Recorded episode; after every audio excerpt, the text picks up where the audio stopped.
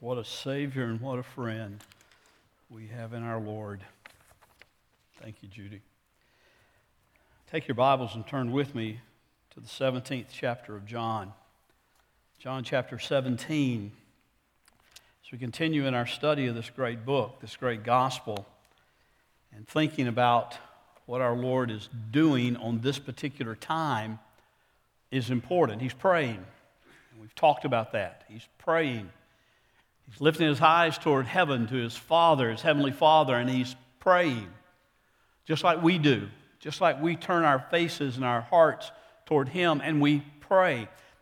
It's, a very important part of the, of the Christian life.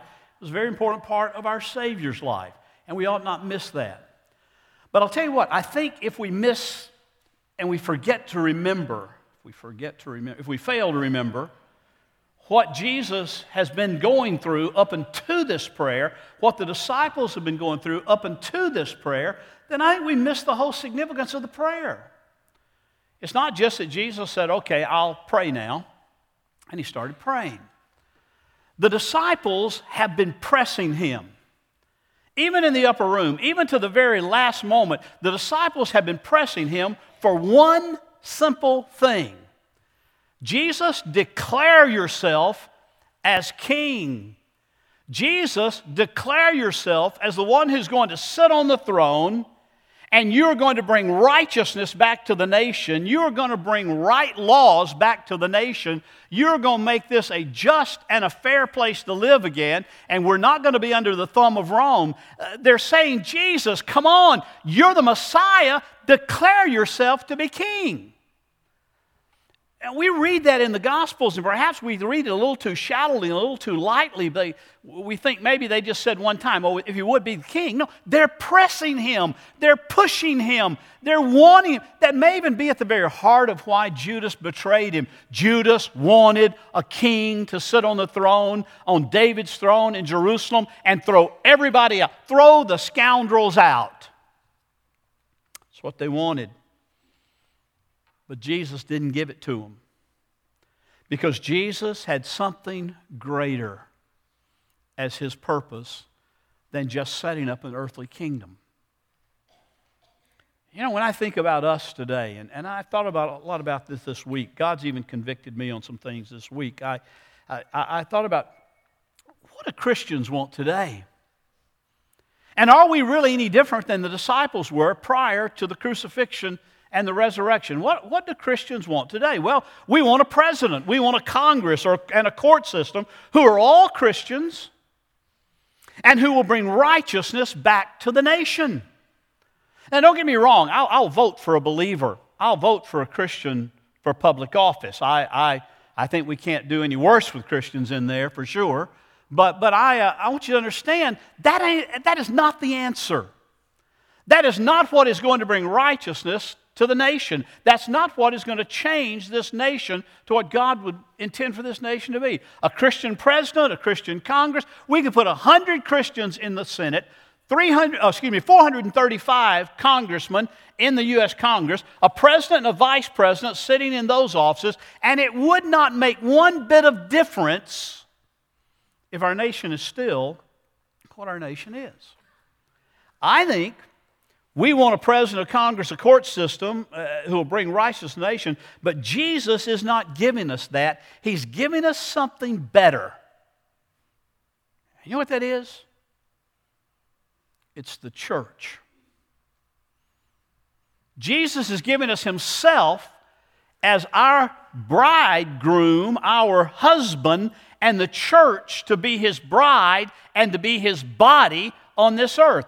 And the reason we see righteousness failing in the nation, the reason we see the people, uh, the people just turning away uh, with any kind of understanding what righteousness is, is not because we don't have a president or a Congress or a court that are all believers. It's because we don't have a church being the church in the 21st century. Listen, I've supported, and you know I'm a political animal. You go back and read in my 11th grade biography that I wrote for 11th grade English at Oxford High School in Oxford, Alabama. And it says, What do you want to be by the time you're 40 years old? And my ambition, and it's written there in black and white, unless they've finally destroyed it. It says, by the time I'm 40, I want to be a United States Senator from the state of Alabama. I barely lived in Alabama since then, but that was my goal. I loved politics. I got involved in political campaigns. I thought if we elected the right guys. When I was in Georgia, we had a guy who was an ungodly person as a representative. And I thought, you know, if we can just elect a Christian to put, replace him. And I got involved in that campaign, and we had coffees and teas, and we did all sorts of things to bring people together in neighborhoods. And lo and behold, one of the most powerful congressional candidates in the state of Georgia was defeated by a believer who was later taken out of office for corruption. Now, listen, I believe Pat was a believer. I believe he knew the Lord. I, I, believe he is still in a relationship with Christ. But he was foolish. I guess we should have known because his last name was Swindall. We should have worried about that. I don't know. But I believed, I believed he was the man. He was going to bring change to the Congress from the state of Georgia. He was going to be somebody, I mean, everybody was looking at him. That's probably going to be the next one of the next presidents of the United States. And within a matter of his first term, he was able to be at least naively led astray, if, if not corrupted, but he had all this power now. And it went to his head. Built a beautiful home about $6 million worth in Stone Mountain, Georgia. I remember standing in the, in the den as he was having a party there one night, and I was standing next to the guy who owned uh, uh, Edwards Pie Company. Is that, I believe that's the name of it. Uh, a, a gentleman who's probably a millionaire many times over, had a great business there. And we were standing there drinking punch and, and eating little cookies. And, and he looked over at me and he said, Pastor, this seems more presidential than it does congressional. I've thought about that many times, how it just kind of human nature, because of the fall, if not kept under check by the power of God's Holy Spirit, if not kept under check by the power of the Lord in a person's life, can captivate and stretch and change a person just like that. And there's nothing more intoxicating, nothing more alluring, nothing more seducing than the political process. So we cry out, we say, Lord, today we want a president, we want a Congress, we want a court system who are all Christians so they'll bring righteousness back to the nation. And Jesus says in this prayer, I'm not going to give you that. That's not what you need. That's not my purpose. My purpose is to give you the church. And he starts praying for what that church ought to be. He starts praying for what the church will look like as they submit to Him, as they give in to His Lordship, as they say, Lord, you are the one who guides us, you are the one who drives us, you are the one who controls us. We're not out for power, we're not out for acclaim, we're not out for anything. We're, we just want to be faithful to you. And He says, This is what I'm praying for. Listen to what He says, starting in verse 12, as He continues praying talking to his father, he says, While I was with them, I was keeping them in your name. That is, protecting them, guarding them, keeping them in your name, those which you have given me. And I guarded them, and not one of them perished, but the son of perdition, so the scripture might be fulfilled. That is Judas. And the scripture predicted, had, prophesied that Judas would betray, that one of the twelve would betray him, and, and Judas fulfilled the scripture there. Verse 13. But now, but now I come to you. These things I speak in the world so that they may have my joy made full in themselves. By, by the way, that first part of that is just sort of a, a, a, play on what he says on the cross. He says, It is finished. He's saying, I'm, I'm coming to you now, Lord. It's finished. My work is about to be absolutely accomplished. I'm coming to you. Not going to be in the world anymore. But I pray that they may have my joy made full in themselves. I have given them your word, and the world has hated them because they are not of the world, even as I am not of the world. But I do not ask you to take them out of the world, but rather to keep them from the evil one, to protect them from the evil one, Satan himself. They are not of the world, even as I am not of the world. Sanctify them in the truth. Your word is truth. As you sent me into the world, I also have sent them into the world. For their sakes I sanctify myself, that they may themselves also be sanctified in truth. I do not ask on behalf of these alone, but also on behalf of those who, be, uh, those who also who believe in me through their word. That's you and me. Praying for us.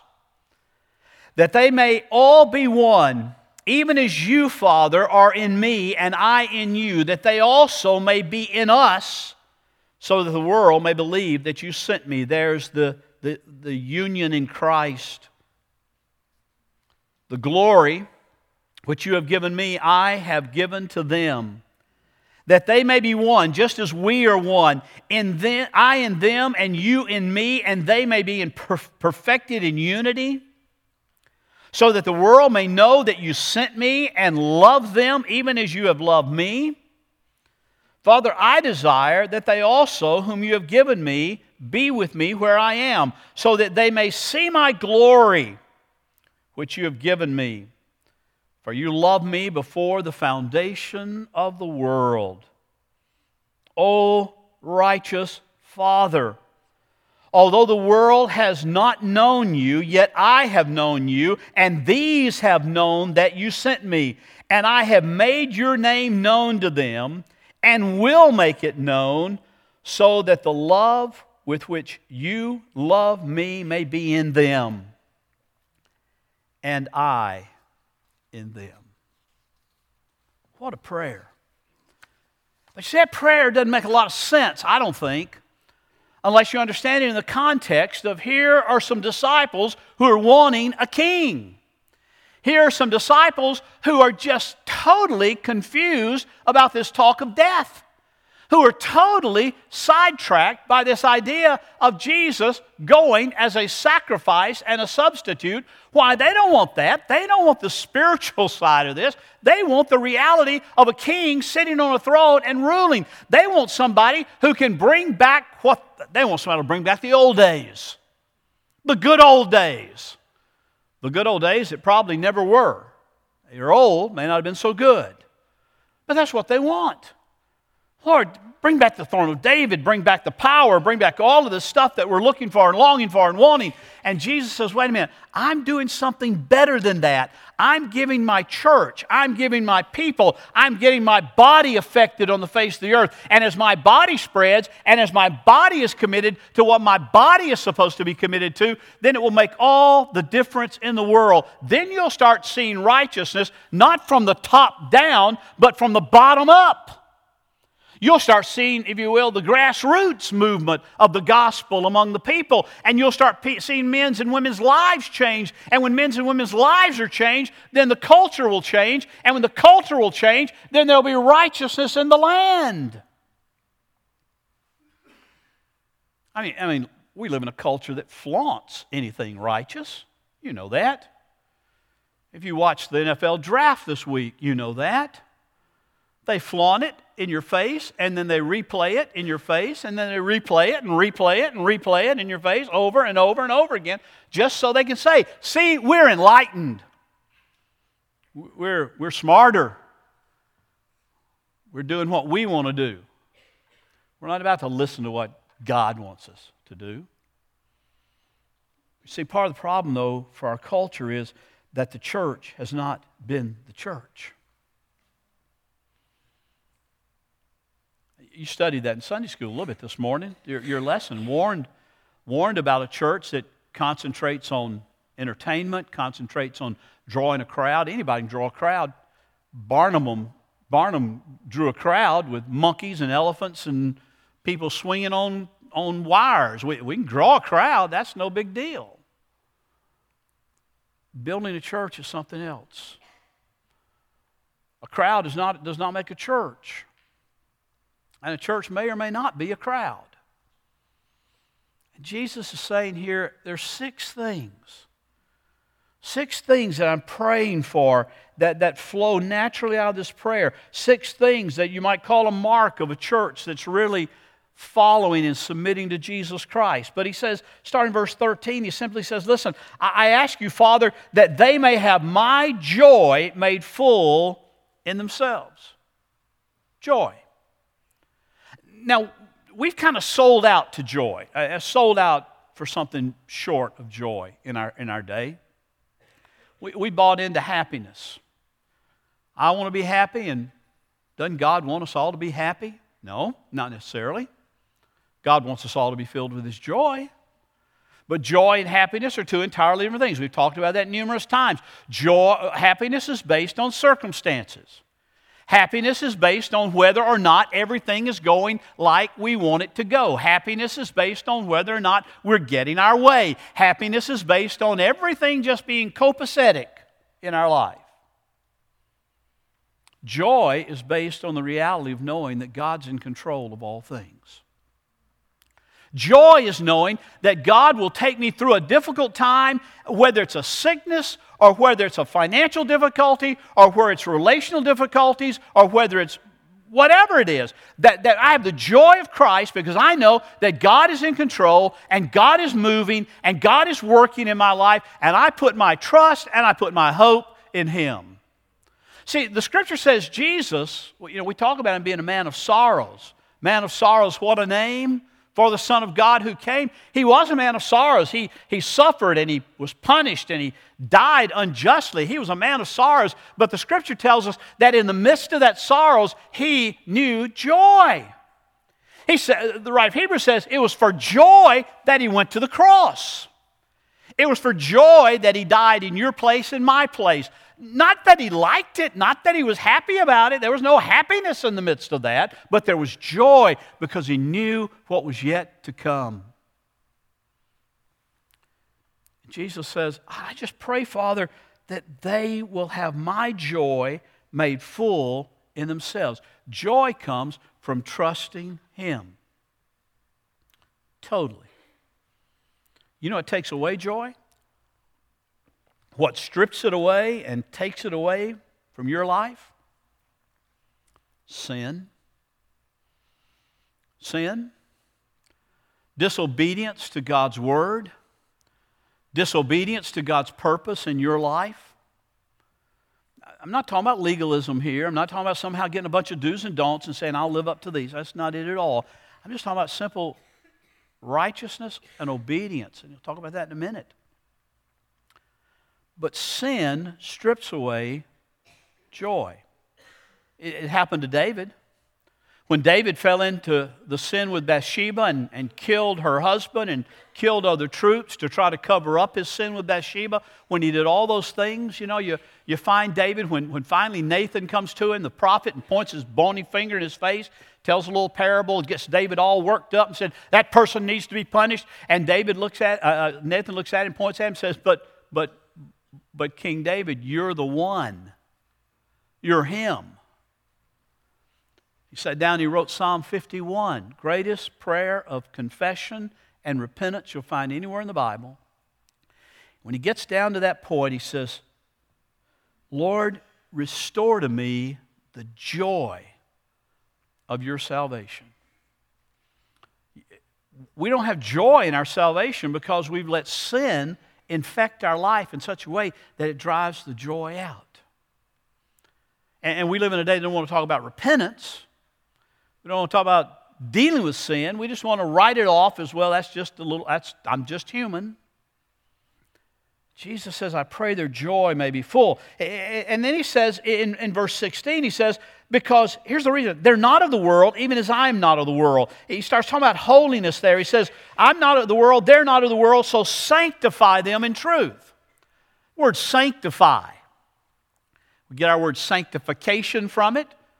We are, we're born again by justification. In justification, we are made right with God. And then we begin the process of sanctification, which is growth, which is holiness, which is becoming more Christ like. And, and Jesus says here, Lord, I pray, for, I, I pray that my church will be holy.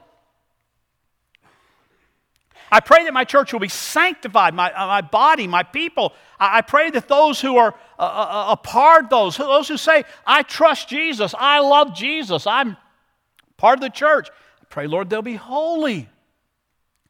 Sanctify them in the truth. Sanctify them in the truth. And he says, Lord, I ask you to protect them. from the evil one the evil one, the one who would seek to destroy them, the one who would seek to lead them into sin, the one who wants to strip away their joy, the one who wants to destroy their testimony, the one who wants to make them look like hypocrites in the world. Lord, I pray you will protect them, keep them, guard them from the evil one, Satan himself. I realize that's not really politically correct to talk about Satan today, that no reality of Satan. That's just a it's just kind of a, a parable, just kind of a figment, just kind of a, an illustration of something. But let me tell you, I, I stick with Spurgeon here on this one. Spurgeon said, uh, when you start denying the reality of Satan, it's not long before you deny the reality of God. And that's true. So Jesus says, make them holy, protect them from the evil one. Make them holy, guard them from the one who wants to strip away their joy and make them look like phonies. Make them holy. And, and Father, the third mark of the church is you'll do that holy. You'll make them holy in the truth because your word, your infallible word, inerrant word, authoritative word, is truth. We dealt with that last week in our family summit, and we talked about that, that that it's the truth that will guard your hearts and your minds. It's God's truth that will help you keep, it will keep you holy. It's God, God's truth that you must immerse your mind in and immerse your hearts in that you might be protected in the world in which we live.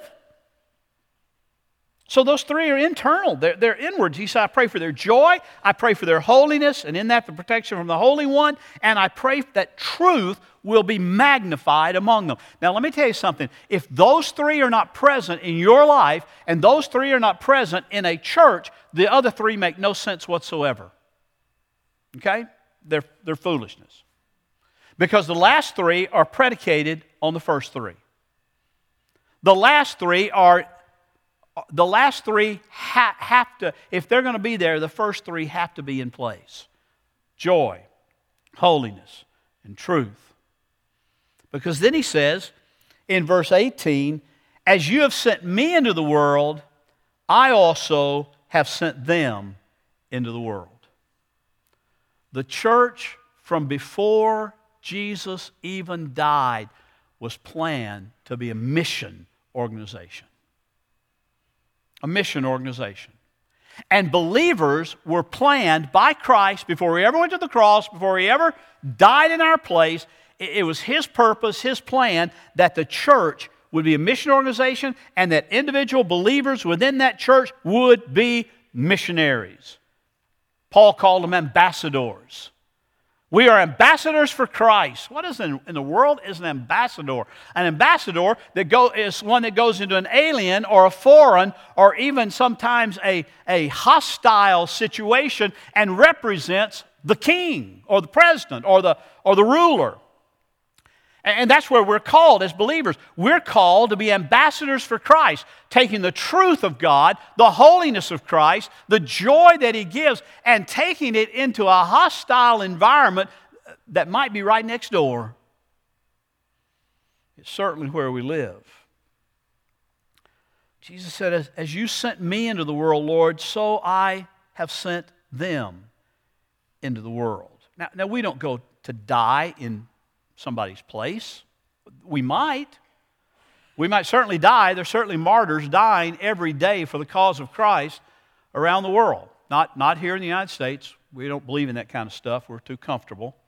But around the world, there are people dying, people going to prison every day for the gospel.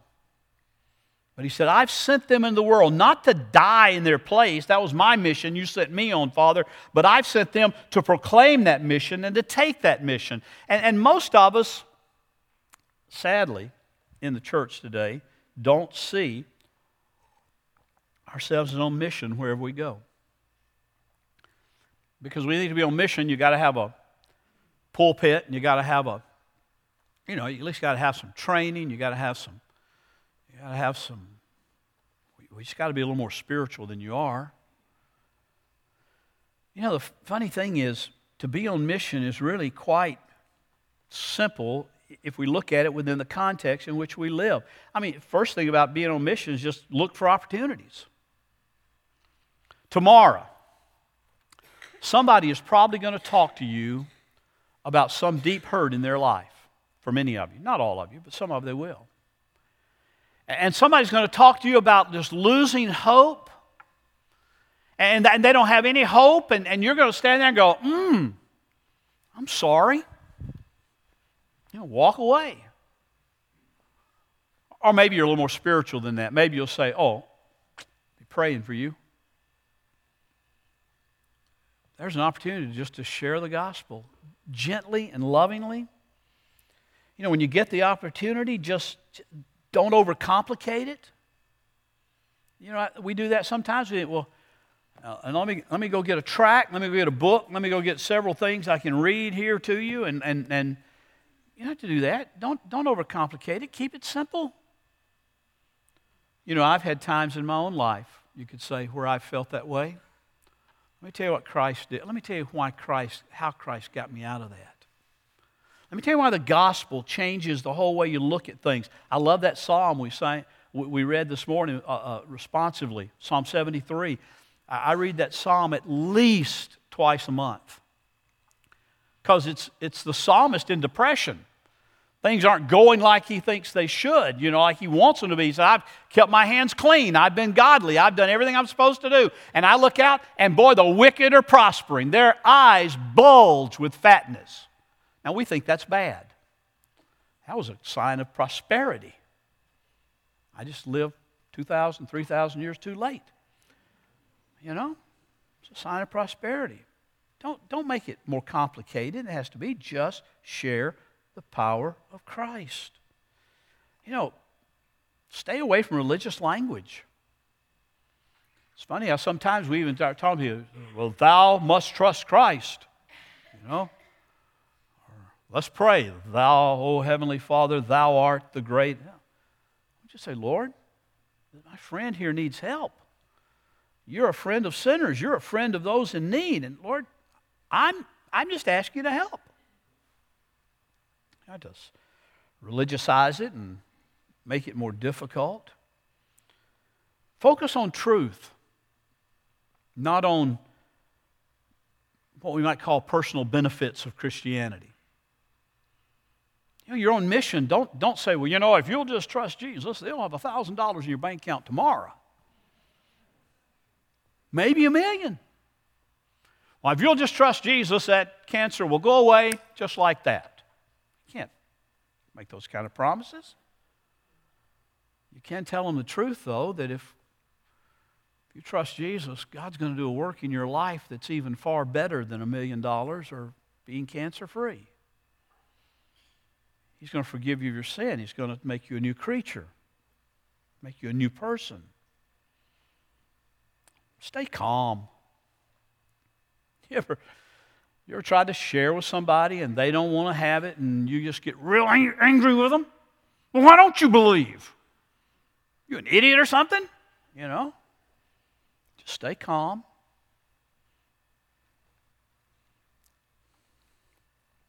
They want to walk away, let them walk away. You know, we, we get the idea that, man, we've got to be the one that saves them right now. Maybe you're just planting seeds. Maybe somebody else is going to water it. Maybe somebody else is going to somebody else is going to harvest it. Just stay calm, and if they want to walk away, let them walk away. You can give them something. Give them a New Testament or give them a, a Gospel of John and say, hey, would you just read this? Give them a two ways to live we have available for you out on the welcome desk. I mean, on mission. On mission to take the gospel and if you don't understand holiness, you don't understand joy, you don't understand truth, you won't be on mission. You'll be on your own personal trip for happiness. And it's just not very happy feeling to be on mission sometimes. Prays for two more things. We got to go. He prays for unity. Verse 21, he says, I pray that they may be one, even as you, Father, are in me, and I am in you, that they may be in us unity, oneness. Talks about that again down in the, the later verses. He talks about this being together in union with Christ. God and Christ and the Holy Spirit are in union in the Trinity. And he said, I pray that they may be in us as we are in one another and that we'll be in them. And, and, and this whole idea of unity, and that unity will flow over to one another. You say, well, well, we're not doing a very good job of that, are we? I mean, we're, we're people that have all sorts of denominations. You've got, you've got everything claiming to be Christian, from Mormons to Catholics to Presbyterians to Methodists to Baptists to, to uh, Episcopal and everything else in there. claiming to be Christian. Not much unity there, is there? Here's where I say if you don't understand those first three, you'll, you'll really misunderstand this one. He's not saying it's unity at all cost. Not saying it's unity around unity. He's not saying just have a big party and everybody be happy and, and don't worry about what. It's around truth. It's around Christ. It's around the truth of who He is and who He says He is, and around the holiness that He has called us to. So, unity, He's saying here, has to be around truth. No, you're, you're not going to have churches that one church that denies the deity of Christ, another that proclaims the full deity of Christ, saying, oh, well, we can just all be one together. No, can't do that. But those who profess and believe the truth ought to be together. There ought to be a, there ought to be a oneness within a body like this because we profess those things. There ought to be a unity. We ought not fight over, you know, secondary matters. You know, we ought not fight over the carpet color. We ought not fight over the fact that, that we do multiple styles of music. I mean, we, we, we try to worship in the fullest orb way, in, in various ways, you know. It, as long as the truth is there, you know, we let little things, little things divide. And we can't do that. We just can't do that. Mission, unity in that mission, and finally, love. Sounds like a love by revelation to me, a love by His presence. In verse 26, I've made your name known to them, and I will make it known. I'll keep making it known. It'll stay made known by the Holy Spirit living in us so that the love with which you have loved me may be in them and I in them. Love. The love of Christ. The love that we don't understand just by natural liking something or someone. The, the love of Christ that permeates us because He has loved us first and now we love Him. And because we love Him, John says in, in 1 John, then we will love one another and His love will fill us. His love will flow out of us. His love will overflow us. Love for brothers and sisters in Christ, and love for those who don't know Him. Not because we love them because they're nice folks, but we love them because we love Him. We obey Him. We seek to know His holiness joy, holiness, truth, mission, unity, and love. No, He's not going to give us a president. He's not going to give us a Congress. He's not going to give us a Supreme Court or other courts to make us holy. He's given us Himself, and He's given us His church. And we, as part of His church, must be diligent to be the things He's prayed for in this for us in every respect. Let's pray together.